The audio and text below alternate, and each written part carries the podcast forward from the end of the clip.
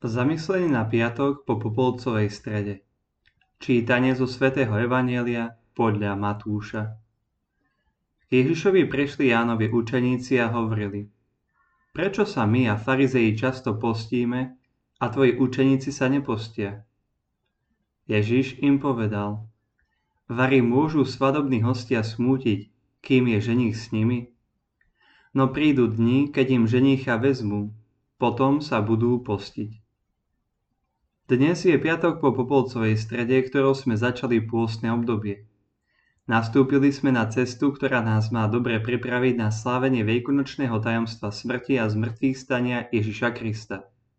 Pôst, modlitba a almužna sú tri tradičné charakteristiky, ktoré by mali v tomto období sprevádzať život každého veriaceho. Chceme si prepomenúť aj slova pána, ktoré sme počuli v dnešnom evanieliu. No prídu dni, keď im ženicha vezmu potom sa budú postiť. Počas pôstneho obdobia však nám nemá ísť len o vonkajšie zachovávanie pôstnej praxe, ale skôr o osvojenie si kajúceho ducha, čiže o naše srdce, ktoré sa má pokáním očistiť. V tejto súvislosti je dobré položiť si otázku. Čo je vlastne pravý pôst? Prorok Izaiáš nám ukazuje v dnešnom prvom čítaní, aký pôst sa páči Bohu. Lámať hladnému svoj chlieb – bedárov bez prístrešia zaviesť do svojho domu. Ak uvidíš nahého, zaodej ho a pred svojim blížnym sa neskrývaj. Vtedy ako zora vyrazí tvoje svetlo a rana sa ti rýchlo zahojí. Pred tebou pôjde tvoja spravodlivosť a pánova sláva za tebou. Boh od nás očakáva pôst, ktorý bude vyjadrením skutočnej lásky k našim bratom a sestrám.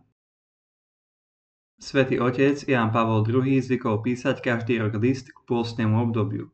Jedno z týchto posolstiev malo názov V dávaní je viac šťastia ako v príjmaní, alebo dávať je blaženejšie ako príjmať.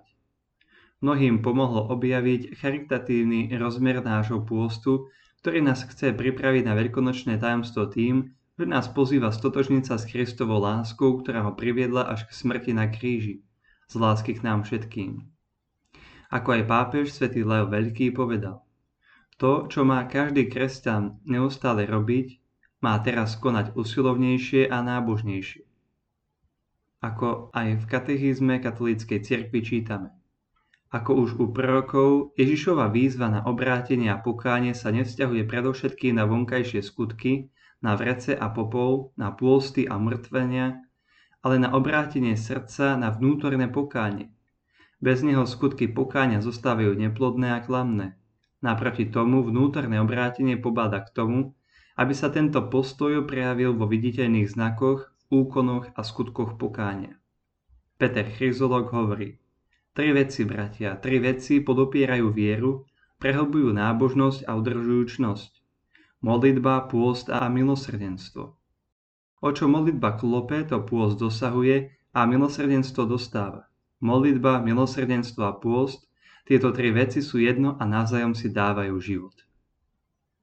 Ako chcem integrovať modlitbu, pôst a almužnu vo svojom živote? Ako konkrétne sa chcem pripodobniť Kristovej láske ku všetkým?